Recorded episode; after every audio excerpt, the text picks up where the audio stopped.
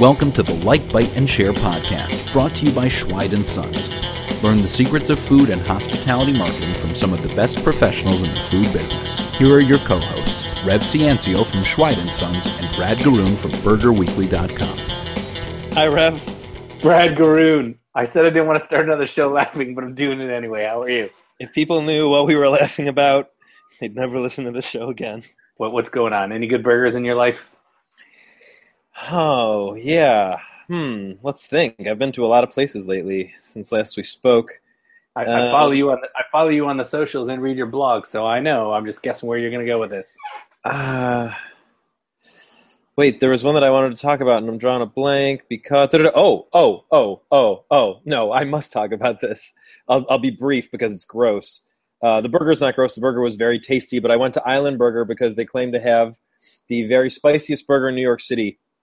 Uh, it's got jalapenos and a habanero sauce on it, and oh man, uh, when I, I'm gonna write a review about it on Burger Weekly. It'll be up in a couple weeks, but I think it might have to be two separate sections of the review: one for how it felt going in, and one for how it felt coming out. Because Oh, man, I, I became a handicapped person for a day.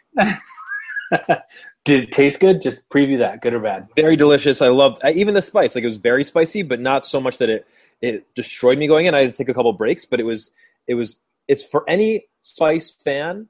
If you're if you're a spice maniac, it might not even register. I'm like a spice medium kind of guy, and uh, and it registered for sure. But I liked it very much. I've had that happen with some hot wings that I ate with Matt Curry. Mm. That's a whole other story. Tell me a story about a burger. Yo, I have a new favorite burger in New York City. I'm officially declaring it. Okay. I I went to uh, the newest location of Beer Culture on the Upper West Side. It just opened like a week and a half ago. They're calling it Gebhard's, which is Matt, the owner, his last name, Beer Culture, and they have a full kitchen at the second location. Whereas the first one, they just have like a tiny little kitchen, so they only do like mini burgers and sliders.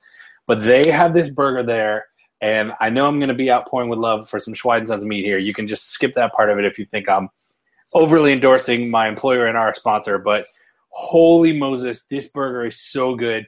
It's the Schweid Sons Butcher's Blend. They cook it like just kind of barely medium rare. Uh, they have house made uh, or house made pimento cheese, house made pickle jalapenos. They throw some rabbit food on top, which you can do with or without. And they have this roll that's like a seeded roll that I know that I looked at it was like, mm, I don't think that's a good roll for a burger. I took two bites, ate all my words, ate all the burger. It was so good. There's so many intense flavors. There's so much happening with this burger.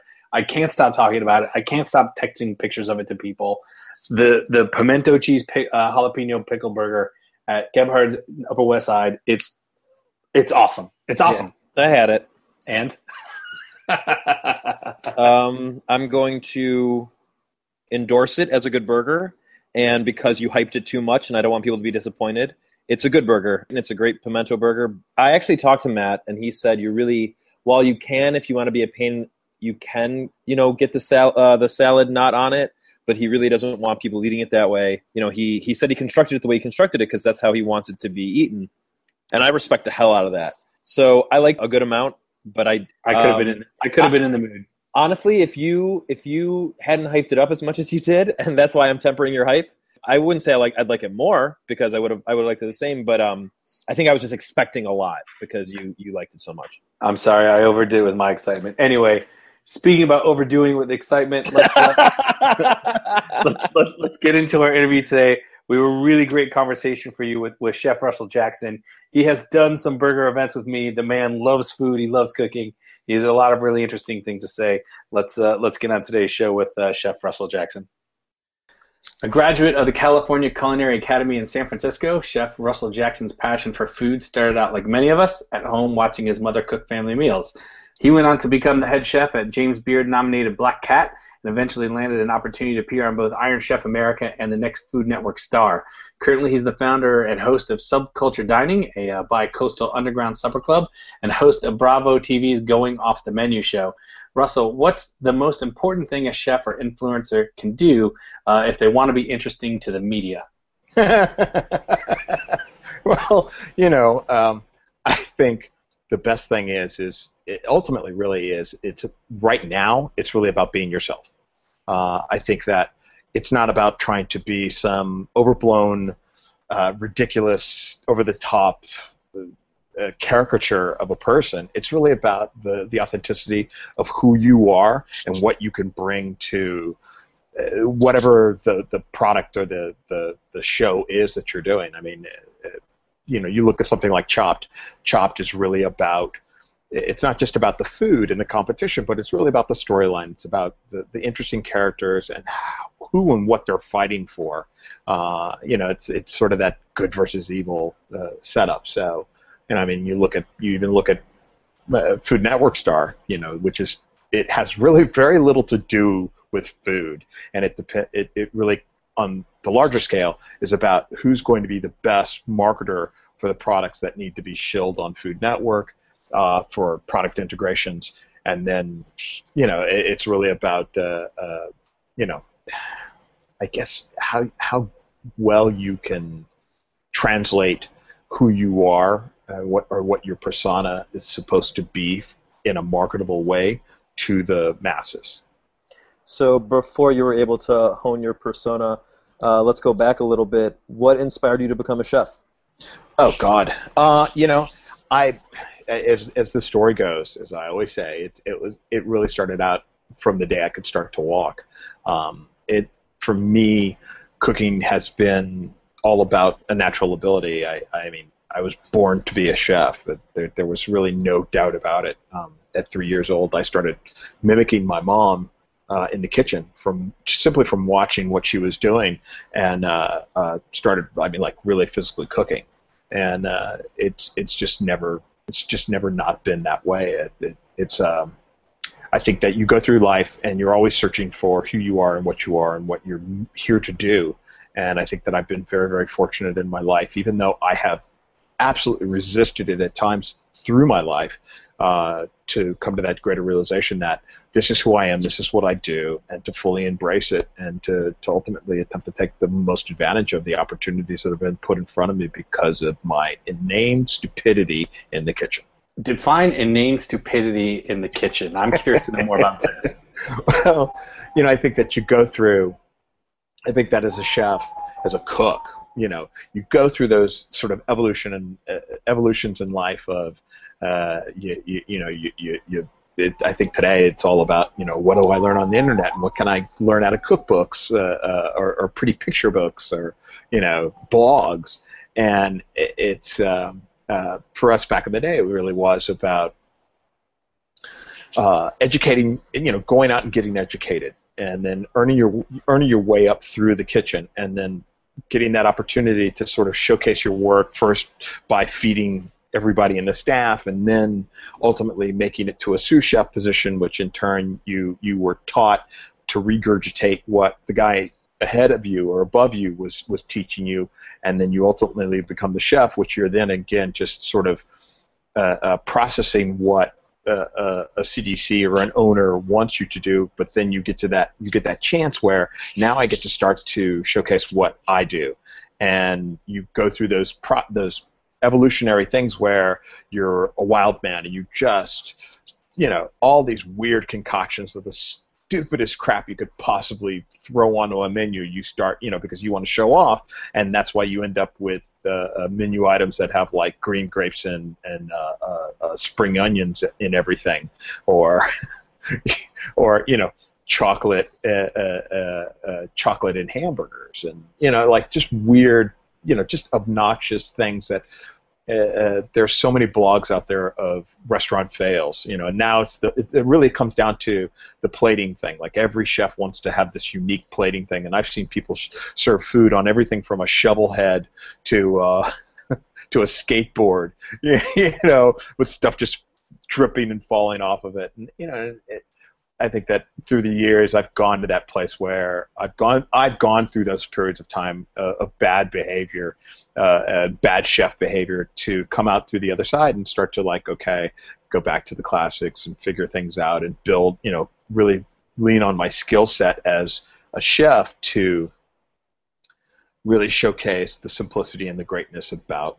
what is wonderful about food itself, you know, and that that it, you know um, what I do on television, um, uh, what I've done on television is about really sort of having fun and making fun of it all, a, a little tongue in cheek and irreverence. Uh, uh, you know, the, the my new show is really um, me just basically stuffing my face hour after hour after hour uh, and showing people like really really cool places that they had no idea hide in plain sight. Uh, uh, but you know, when I cook personally, there's there's a part of me that's that there that is that sort of childish, uh, uh, stupid, uh, sullen, angry sort of you know uh, wants to make a political statement and, and say something definitive about uh, pop culture and and politics and sort of the the the, the um, over overblown nature of how serious some people take some of the dumbest things on earth and and to, to just sort of it's really me sort of using my bully pulpit to thumb my nose at other people um, uh, it, when I, well, I should say, when I do subculture dining. And then there's that other side of me that's very, very serious about uh, really embracing and sh- showcasing the, the my talents and in, in utilizing my inspiration, which I've like really just in the last five years really come to realize is music. That music has always been a driving force throughout my entire life, but uh, I have to I'm very fortunate that I'm very close friends uh, with Dominique Crenn, and she's not only has she been just a really great friend, but she's been this enormous level of inspiration for me. And I don't know if you know who she is. She's well, I mean, as of a week ago, she was officially officially anointed the uh, world's best female chef, uh, which you know, frankly, I knew for a million years. Uh, but finally, with the greater public, she's she's gotten that accolade, and um, uh, she's been this great muse for me uh, and, a, and a great sounding board for me to, to have had the opportunity to spend a lot of time with in the kitchen. And uh, uh, she uses art and, and um, uh, her father's poetry uh, as a driving, defining force for her work. And looking at her and really sort of looking internally back at myself and realizing, oh my God, it's always been music for me. And um, today that that, that is really the, the de- defining edge of my my culinary artistic work. Um, uh, to to to use that as that that inspirational basis for what I do.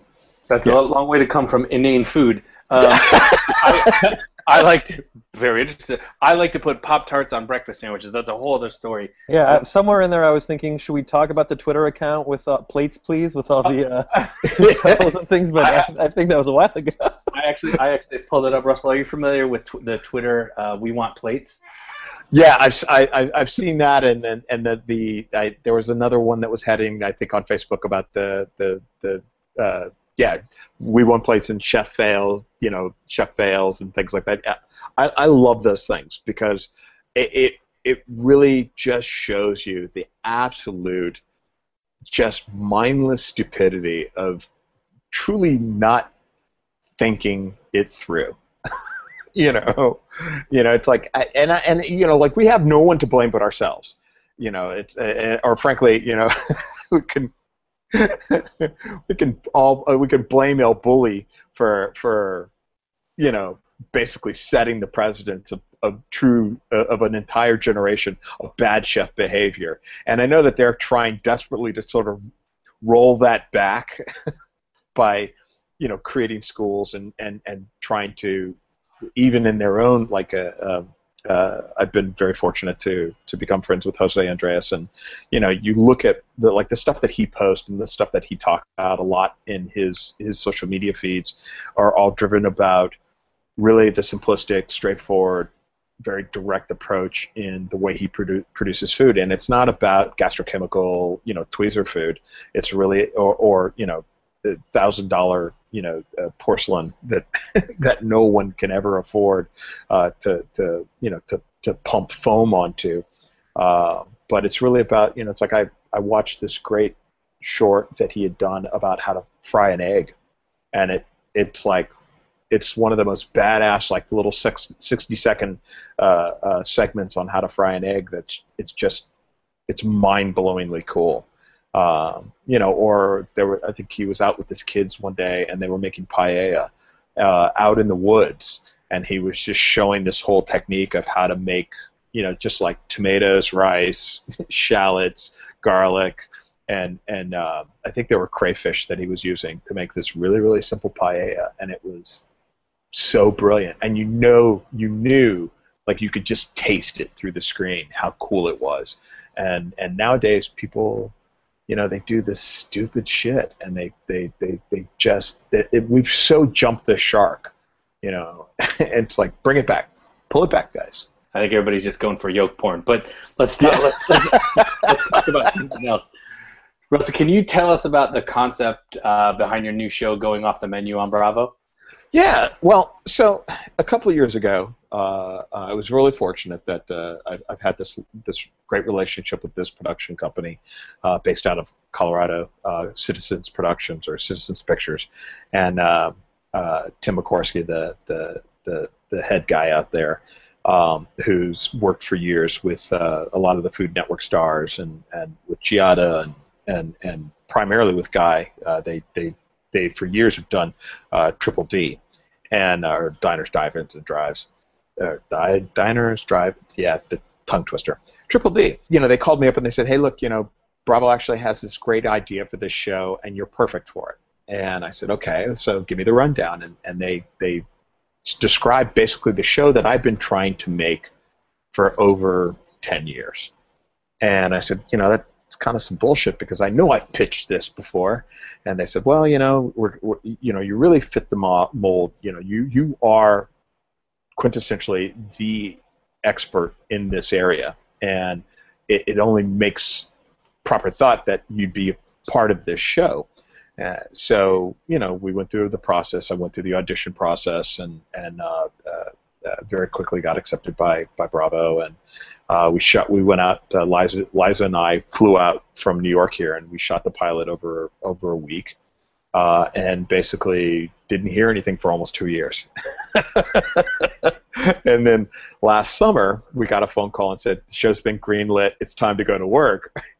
and uh, in January, uh, we went out to Los Angeles for a, a three week run, and we basically went out and shot this. You know, just got to go out and I mean, really just we had such an incredibly fun time making this show, and you know, it's a show about again, as I said, sort of the hidden gems uh, of that those those restaurants, those bodegas, the, the the these great classic foods that exist within your city that hide in plain sight, and and you know with yeah, I think that as an industry as a whole, and we were talking, I was actually talking with, uh, uh, I had breakfast with uh, uh Liam Mayclem, and interestingly enough, on the tail end of it, uh, Daniel uh, Daniel Boulud.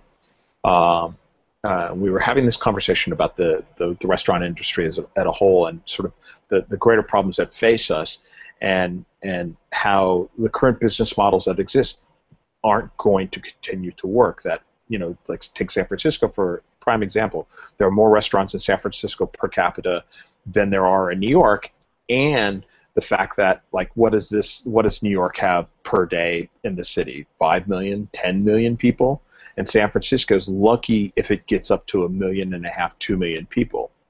Think about the fact that there are more restaurants there now per square footage than there are here. That's uh, yeah, come on, it's unsustainable. It's absolutely unsustainable, and it's never, ever, ever going to work.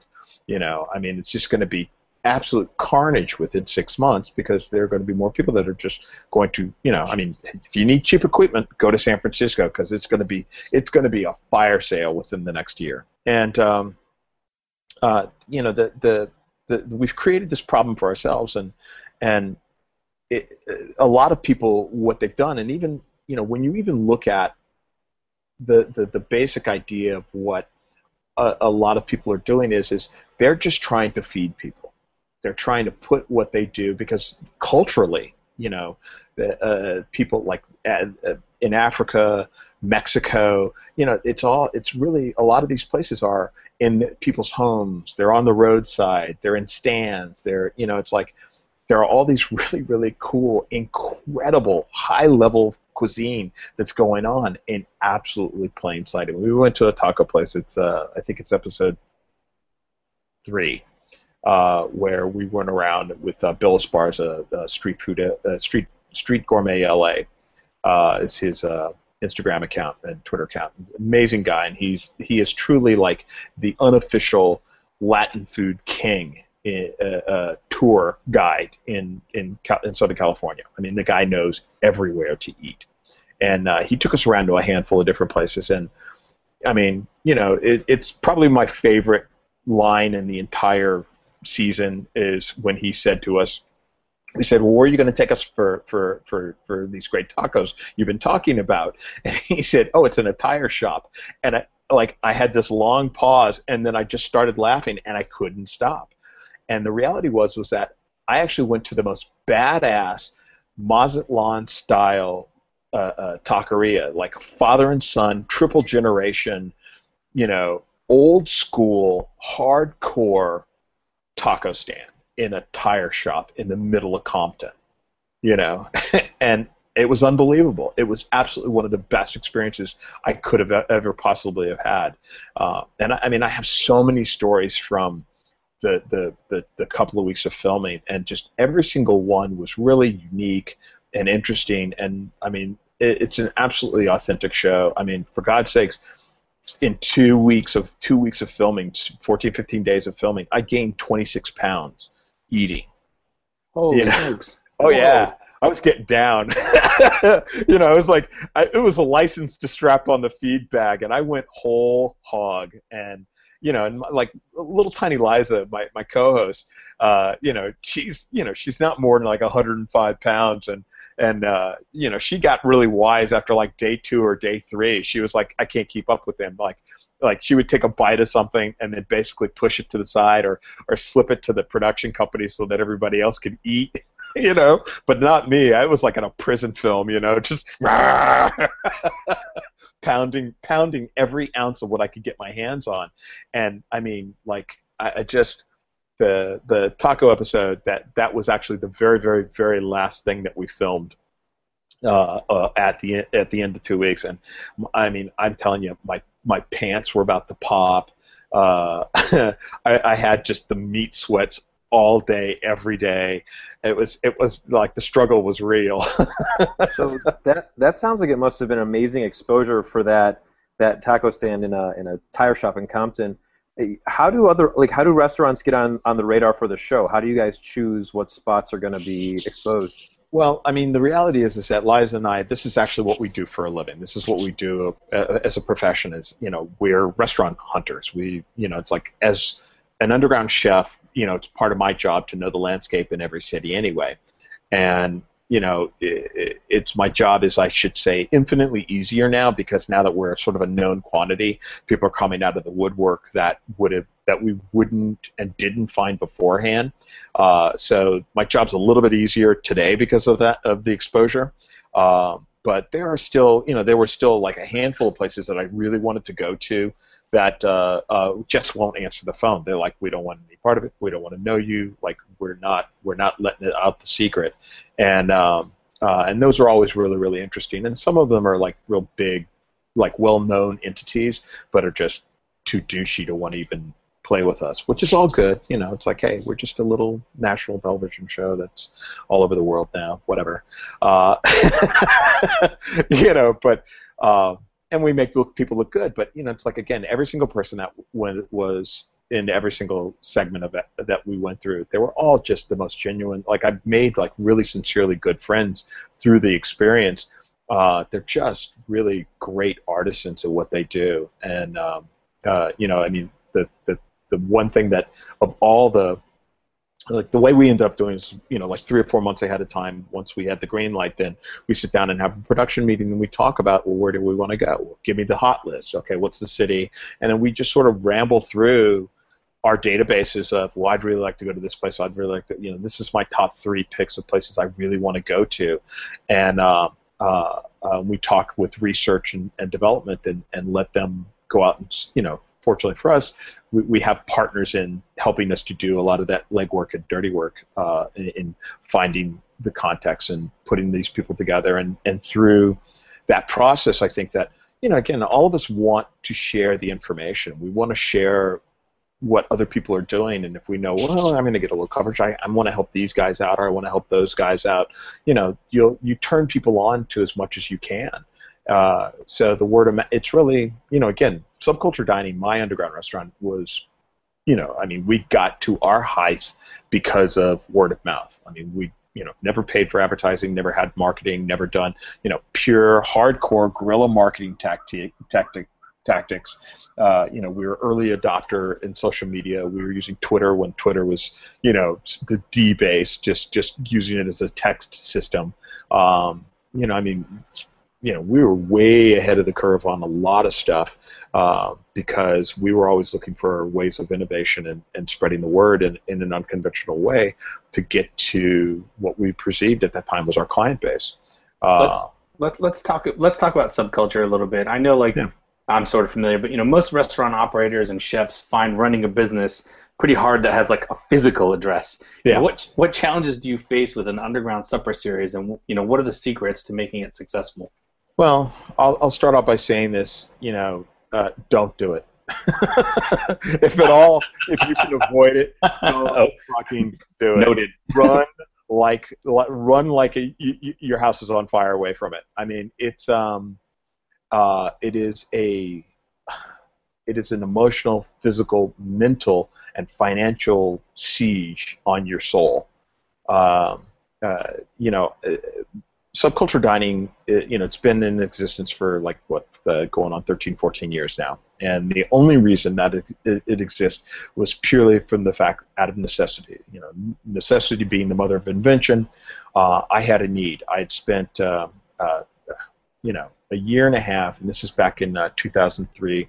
Uh, I'd spent a year and a half self-funding my San Francisco, you know, bricks and mortar project, which eventually became Lafitte. Uh, I, I spent over $100,000 in cash in my own money, and I had nothing to show for it after a year of just hard backbreaking, backbreaking work. And um, uh, uh, I needed a way to not only entertain landlords and potential investors, but I just wanted to cook every week. And when you're cooking for a, a, a, small audience of potential investors, you know, you're basically throwing pearls before swine over and over and over and over and over again. And you're not getting, you know, it's like maybe once every six dinners you get somebody that might give you a check. And, you know, it's just the, the, the return on, you know, the return on investment is just so bad. You just, you, it's, it's hard, it's heartache, you know, to do it. So, uh, this was that opportunity for me to just be able to connect with more people, spread the word about what we were attempting to do, and and subculture dining really was all about in its in its infancy was really all about the the the path to building a bricks and mortar restaurant. And we always talked about it. It was always presented. It was always showcased about this is what we're doing. This is where we're going. This is what we're heading for and and we achieved that goal. We raised over three million dollars. Uh, we built a, a, a, restaurant that was an award-winning restaurant on the on the San Francisco waterfront in a historic landmark building. Um, and I'm still, you know, even though it's long and gone, it lasted two years, 15 days to be exact. Um, it's still one of the greatest accomplishments that I've ever I've ever achieved in my my cooking career. Uh, I did something that no one could do in a, a, very long time. I mean, there hadn't been a restaurant opening in over two years, and you know, maybe large part of it is due to my stubborn nature and my absolute stupidity and not giving a shit and having deal lust and I'm going to achieve this hell or high water, and I did. You know, you know, what is it the best advice thing? No. But that's you know that was that point of inspiration, and what subculture dining did was it kept evolving. Like even though it was this little dirty secret that we ended up building to achieve this goal, I thought I could just bundle it up and put it back in the closet and never really talk about it again. And basically, what we'd done is we had started a movement. And I, I hadn't even realized what we had done until maybe four or five years after I had essentially stopped primary operations to go on to do Lafitte was that we had had influence not only just in the marketplace but on an entire an entire category of restaurants, an entire genre of, of, of the industry, on the way people were approaching building out. Um, you know, I mean, pop-ups didn't exist before we before what we did. Uh, you know, Alinea uh, uh, didn't have Next, and they didn't have their their pre-ticket sold ticket system. We were the only idiots that said, "Yeah, you're going to have to buy a ticket and pay us beforehand, and we're not even going to tell you where you're going to go." You know, um, you know, we did a lot of groundbreaking stuff. We planted a lot of first flags, and and you know, we took it on the chin in, in a lot of respects. I, I don't, you know, being an innovator isn't necessarily all it's cracked up to be. Sometimes it, it really is about just doing a lot of a lot of really dirty work and and and taking a lot of punches uh, uh, so that everybody else could go on and you know learn your kung fu to go on and do the job better, and that's great. That's really awesome, and we've we've we've helped an awful lot of people, and uh, I'm so privileged, you know, even now to have like this next part of my career in being able to showcase what other people are doing uh, to an on a national level. That's like, how cool is that? Um, but subculture dining is now it's just it's it's still an incubator. I mean, we're we're going through a program right now, subculture dining, where we're still hosting dinners. Uh, I do either sort of one of three things. Either I'm doing some charity work base where we're doing something that's near and dear to me, whether it's uh, a bee conservancy or uh, my my uh, Bronx charity uh, WHEDco, which we're supporting, or something that we can do to help charity-based organizations uh, with fundraising. There's also the side of it where it's a business incubator. We're actually incubating a new program that we're code naming Pork Store right now, even though that it's not their necessary identity. It's just the code name for this secret program that we're building, uh, which I'm very excited and hopefully going to be able to like really be able to talk about sometime in the next uh, six months. Uh, and then, you know, it's it's my bully pulpit. It's that opportunity for me to stand up and just cook whatever I want, however I want, and you know, I mean, I, I I was uh, I I am one of the former poster boys for the West Coast for the for the pro foie gras movement, and I battled it out with PETA and wore a a, a bulletproof vest and carried around a, a nine millimeter nine millimeter for six months, uh, protecting myself, my home, and my crew. Uh, uh, because That's intense. Of, yeah, that was a sucky period of time in life, and I don't really want to return to that crowd, you know, because I, am just a chef that wants to serve a little duck liver when I want to, but uh, sure. you know, come on, you know, like like let's let's let's be real, people. Yeah, uh, uh, you, you, mentioned uh, your incubator. What what is it? T- that's I think incubators are a really interesting place for people to gain a lot of knowledge and experience, and, and you know really benefit from people who are more uh, experienced in the field. What do you look for in an incubee? What's uh, what does it take to get your attention? Well, I think you know as much as anything, it's really those it's those that aspect of going out and really pushing the envelope to test a theory. You know, I think that that the the great thing about what we demonstrated with subculture dining from the very beginning was was that we could take and it's not the solution of the equation for every aspect of you developing a business, but it is taking some of the big picture items, the things that would, you know, it's like nowadays you have a tenth of a second, you know, with things like Yelp and and you know the, that evil empire and all of these other you know every douchebag that wants to have a blog and thinks that they're a food critic uh, that wants to put their two cents in about something you know it's like you, it's no longer the aspect of okay i've got three months to sort of get the fires going and sort things out and get get out up to full speed and, and work through the problems. It's like if you're not 100% from day one you're screwed you know because you know it, all it takes is 10 people talking shit about you online and uh, and posting a lot of crap. And like you have you spend months trying to live that down or repair that. And it, it's it's nuts you know because it's just moving at the speed of light now. So this is you know it's like you want to have that opportunity to make your mistakes and and test out your theories and your ideas and honestly to find your to find your groove, to find who are the people that are going to come to me. What you know, why are they going to come to me? Uh, uh, what's my marketing ploy? uh, am I delivering the right message? Is it connecting with people in a in a in a truly visceral way? Um, uh, you know, it, you know the thing. You know, some of the logistics and service points and all of those things are are are, are going to end up having to be worked out on a day to day operational uh, basis. But the things that are really really key about you know is is the cuisine that I'm attempting to make are are people going to want to buy buy it? And are they going to pay for it at the price point that I need to sell it at? Uh, you know it, it, is my wine program or my booze program unique enough to make it interesting? Am I tying those threads together?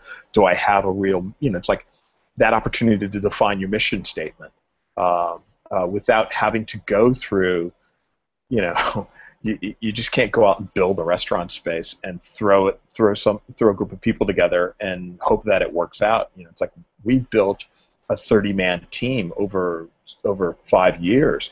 We we I cultivated a crew. I cultivated a not just a crew but a philosophy about how I wanted to operate my bricks and mortar. You know, it was like I built I built its engine. I built its heart, not the engine, but the heart of of, of the business and um, I, you know, I mean, if I look at it and say, okay, well, where did I fail in all of that? I think that I wasn't as protective of that core philosophy and the heart of my business, uh, and I brought in, I, I allowed in too many in, interlopers that weren't part of the, or, or didn't really believe and understand the true core philosophy of what we spent so much time in building. Because it took it took a half a dozen individuals uh, uh, six months to tear it apart, and then I spent you know the next two and a half or next year and a half trying to trying to keep it pulled together to make it work. Uh, uh, you know, so I mean, that was definitively that my mistake there. Never to be lived again. Well, it's important to, to live and to learn, and let's let's talk about learning. I want to talk a little bit about um, you getting on TV. You've been on several times now. Um, yeah. I, and I think there's probably a lot of people out there that want to skip all that, like becoming the sous chef and learning, and just get on TV, uh, which obviously they need to do. But you know, how did you how did you first get on TV the first time it happened? Well, you know, I mean, I'm not I'm not the best example of that. Uh, I mean, the reality is is that, um, you know, my story is is that I I've been in the kitchens professionally since I was 15 years old. And I mean, I'm old school. I, I worked my way up. I worked my way up through multiple systems. I trained. I, I, I did it the way it should be done, which was I learned by hand-to-hand combat, passed on from chef to chef to chef to chef to my to my hands, uh, um, uh, and I bled for every single bit of my knowledge, and and um, and that you know that can't like you just can't learn that. I mean, I did officially go to school, but I had been in the industry for ten years uh, uh, before I actually entered and went to school. And I, you know, uh, uh school was uh, somewhat of a vacation for me, and I killed it. And, I mean, I was top four in my class, and the only reason I was top four is because I spent too much time dicking around, uh, but chasing girls. And, and I've always, you know, I was I grew up in Southern California, so I was always around television and uh, as soon as I came back out of school, you know, I'd been offered opportunities to to be in uh, different things, and pilots had been shot around me when in my youth, and and I got to that sort of place where uh, I had my own restaurant, uh, my first restaurant in, in Los Angeles, and uh, uh, I was getting asked to do stuff, and and I said, you know, I I will do it if it helps my restaurant. And for the next 20 years, 20 plus years, it was always meant with that, with that sort of mandate of, if you want me to do this television show or you want me to be on this thing or show up and cook this on, you know, for whatever, it's really got to be about showcasing my restaurant and, and putting butts in seats because that's all that matters to me right now. And eventually, you know, after I closed Lafitte, um, uh, literally, I mean, and I shit you not, the week that I closed Lafitte, uh, Food Network called and said, it's time to go to work. We want you for Iron Chef, and we'd like to put you under a couple year contract and, and do, have you do a bunch of stuff with us. And, and um, at first I didn't want to do it. I absolutely didn't. I mean, well, Iron Chef, I said absolutely yes. Uh, it was like I'd been I'd been turning down Top Chef uh, since season two. I I adamantly never ever ever ever ever wanted to do Top Chef, and I will never compete on Top Chef. Uh, it's just not my it's not my shtick. Um, uh, I mean, I, I have a lot of respect for it now, but in the early days, it was just a it was an absolute meat grinder. Um, and you know, and then no one loves the aspect of sequestration. it's like you've got to be an idiot if you if you revel in that crap. Iron Chef America changed my life. That was like that was one of those moments where I went through the experience. I had two of my best sous chefs I've ever had in my career surround you know with me on my team, and it was just you know like at the end of it, I I I looked at them and I said I could do this. Like I could actually really do this for a living. Like I I dig doing this, and and it, I, you know, let's see where this takes us. And uh, a, a couple of months later, I got the call for Food Network Star, and I, and that was the one that I really said I don't want to do it. I don't want to do it. And my agency at the time really talked me into look, you you know, we need that opportunity to have something to talk around you about, and uh, we really like to see you do it. And you know, the the the uh, the company, the production company had changed. They they brought in a new group, uh, uh, which is Triage, and they're they're lovely. Uh, Steve Kupnik and, and the group over Triage, they, you know, they do a handful of different shows. And the guy who is actually the, the guy that was the line producer for the show, uh, uh, is uh, the guy who actually runs uh, uh, uh, Chef Kid versus Chef, um, which is sort of like a little junior Iron Chef show. Uh, and you know, they they were just such great people, really professional. They they they really you know they really sort of walked me through what the experience would be like. And I'm fortunate that I have a lot of friends that have done these shows before, and I I got a tremendous amount of feedback from from a handful of different people that had won different different shows, and uh, you know they gave me as much advice as I could possibly inhale. And I I said okay. You know, I sat down with my family at the time and I said, look, you know, if I do this, uh, and I make this sacrifice, I may be gone a couple of weeks.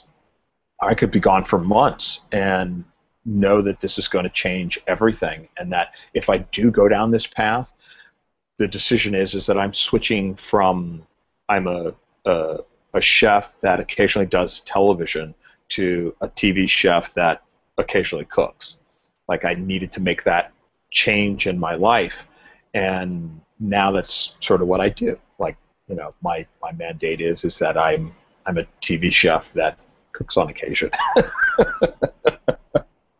I've flipped the script on it. Um, you know, it, it's it, Tyler Florence once said to me many many years ago. He said, uh, or not many, a few years back, said, you know, television will always be there. Like they need they need fresh meat for the grinder always, and there are a gazillion shows that are out there that will pump you through it and out the other side. Thank you very much. Don't let the let, don't let the door hit you on the ass.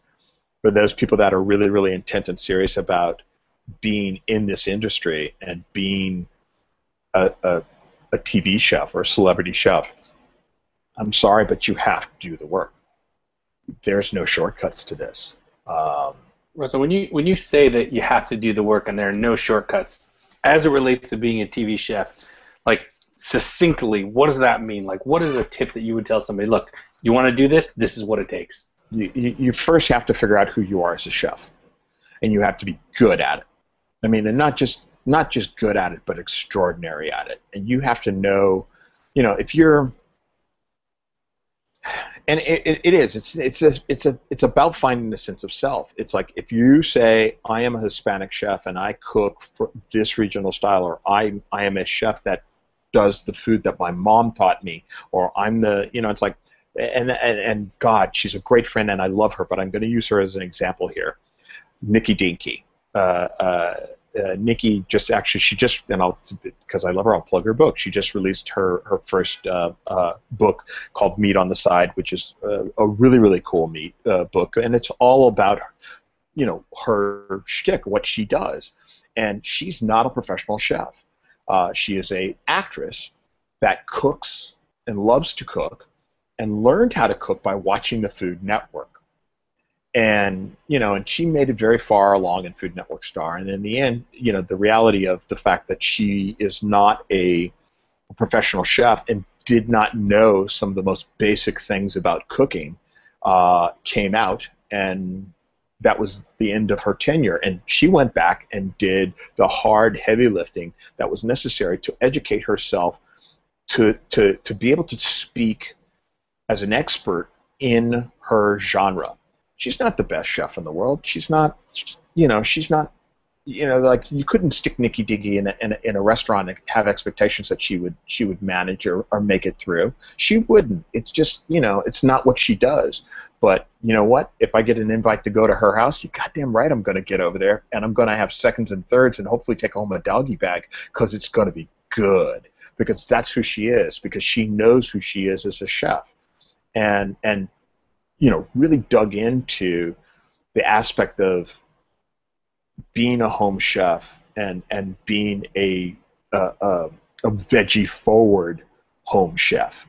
Uh, and so that, we're actually going to take this away from the veggie forward uh, mode. As so, Russell, usually when we're coming to the end of our of our allotted time here, and usually we wrap up by asking our guests uh, their, about their favorite burgers, but um, we have, I think, we can get some uh, more important knowledge from you uh, given your expertise, what does it take to cook the perfect burger? Oh my God! Well, I mean, a it's you know it's it's the really really simple things. A it's got to have a it's got to be a great great beef product. I mean, and I, will I'll plug Schweid and Sons here, but I mean, oh shucks, thank you. Yeah, yeah, no, come on, man. That that that the the it's the chef's blend is my favorite. You know, right. it's not the top of the line, but it's the one, and I mean, there's a reason why it's the chef's blend because it is so fucking good.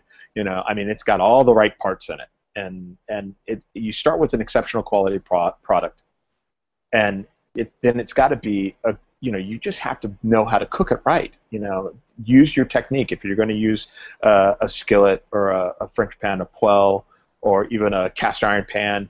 Make sure that you've got the proper heat it's not about scorching the meat and, and, and using a lot of fat. It's it's about you know finding that you know knowing that right sizzle, uh, listening for the sound, smelling it. You know, right seasoning, a little salt, a little pepper. Don't over season, don't under season. Uh, it's about cooking it the right amount of time. Don't squish it. And you know, if you buy the loose meat and you're making your patty, it's not about overpacking that patty. You don't want it to be a tight, tight ball. You want the meat to be able to sort of breathe a little bit uh, uh, and just you know hold in the juices, but still be able to expand and, and contract the way it's it's supposed to, and let, allowing it for a, a couple of minutes of rest before you slap it on a bun. You know, those are the most basic, simple things that you can do, and it, they, they're not hard things to do. It's just patience and proper execution, good quality product, proper seasoning. You know how I know you're a chef? You didn't talk about the bun, the cheese, the toppings. You just talked about cooking the meat. I love it. It's awesome. It's important. well, you know, and I mean, it was funny. I, I, I knew I knew you guys were going to ask about what my favorite burger is, and it, and it's still all my all time. And I, I gotta say it, my all time favorite burger, even from childhood, uh, really, it's the Bob's Big Boy. Oh wow! Not yeah. not the first time that's been said on the show. Yeah, I mean, you know, it's like that. I, I I was raised on those. It truly was one of those things that, without a doubt, I I absolutely adored. Uh, I still like the secret sauce. I could just talking about it. I can I'm thinking about the flavor profile on my palate. Um, I, I I miss it. I miss it so much. I can't even begin to tell you. I mean, but I mean, I, I, really I need to figure out how to recreate that. It, it, just was such a cool burger, and and they just don't exist in Southern California anymore. The, the last trip we went down, I actually tried to take a break and and slip over to a part of town that I knew one used to exist, and now it's a Mercedes dealership. Well, I think the next subculture dining um, theme has just been created. Yeah. Sunday morning at Big Boy. Oh my God, yeah. There were so many cool dishes there. I mean, the, the even the, the, their chopped salad. There were so many great dishes on that menu. The the the fish fry with the potatoes, the wedge potatoes, and yeah, there was a lot of good stuff on that menu. The secret Brad, sauce. Brad, we may we may have to do like a wrap episode just about Big Boy because it comes up so much. But anyway, that aside, Russell, thank you for being on the show today. It's been really really fun talking to you. Can you give the listeners uh, some idea where they can find you online? What's the best way to connect with you? Yeah, the, the, the, the easiest, most simple, direct way is to go to russelljackson.com, R U S S E L L Jackson.com.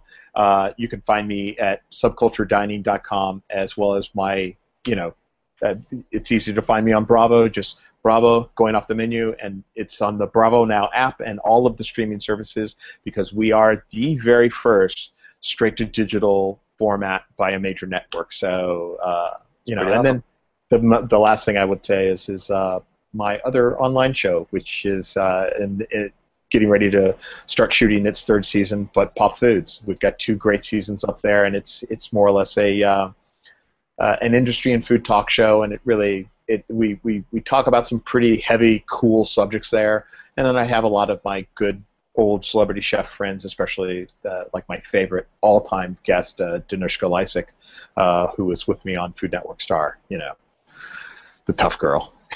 well, when you when you do season four, you can call Brad and I. We'll come on and do a burger talk show. Oh hell yeah, that'd be awesome. That'd be awesome. And I really appreciate you know being on the show, guys. It uh, uh, it's been a pleasure. And man, you know, I was just saying the other, I was just saying this morning, like we so need a burger crawl. It's overdue. Maybe this fall we'll we'll we'll we'll do another collaboration burger crawl. It, where there's frankly we got to go back to Liberty and eat that burger. God bless. We'll we'll link that. We'll link a, we'll put a link to that in the show notes. Russell, thank you so much. Good luck with the uh, the next season of the show. Both shows actually. Uh, it was a pleasure talking with you. Yeah, great to talk to you all too. Thanks everyone for tuning in to another episode of Like, Bite, and Share. We hope you found today's interview insightful. If you didn't get a chance to write down everything, no worries. We take the show notes for you. Go to schweidandsons.com slash podcast to find them. If you enjoy the show, we ask for one favor, and that's please give us a rating in iTunes. That helps us to spread the word to others who might find this valuable like you do. If you haven't subscribed to the show yet, please subscribe on your favorite podcast player so you don't miss a future episode featuring helpful tips from other professionals in the food marketing business. Stay hungry.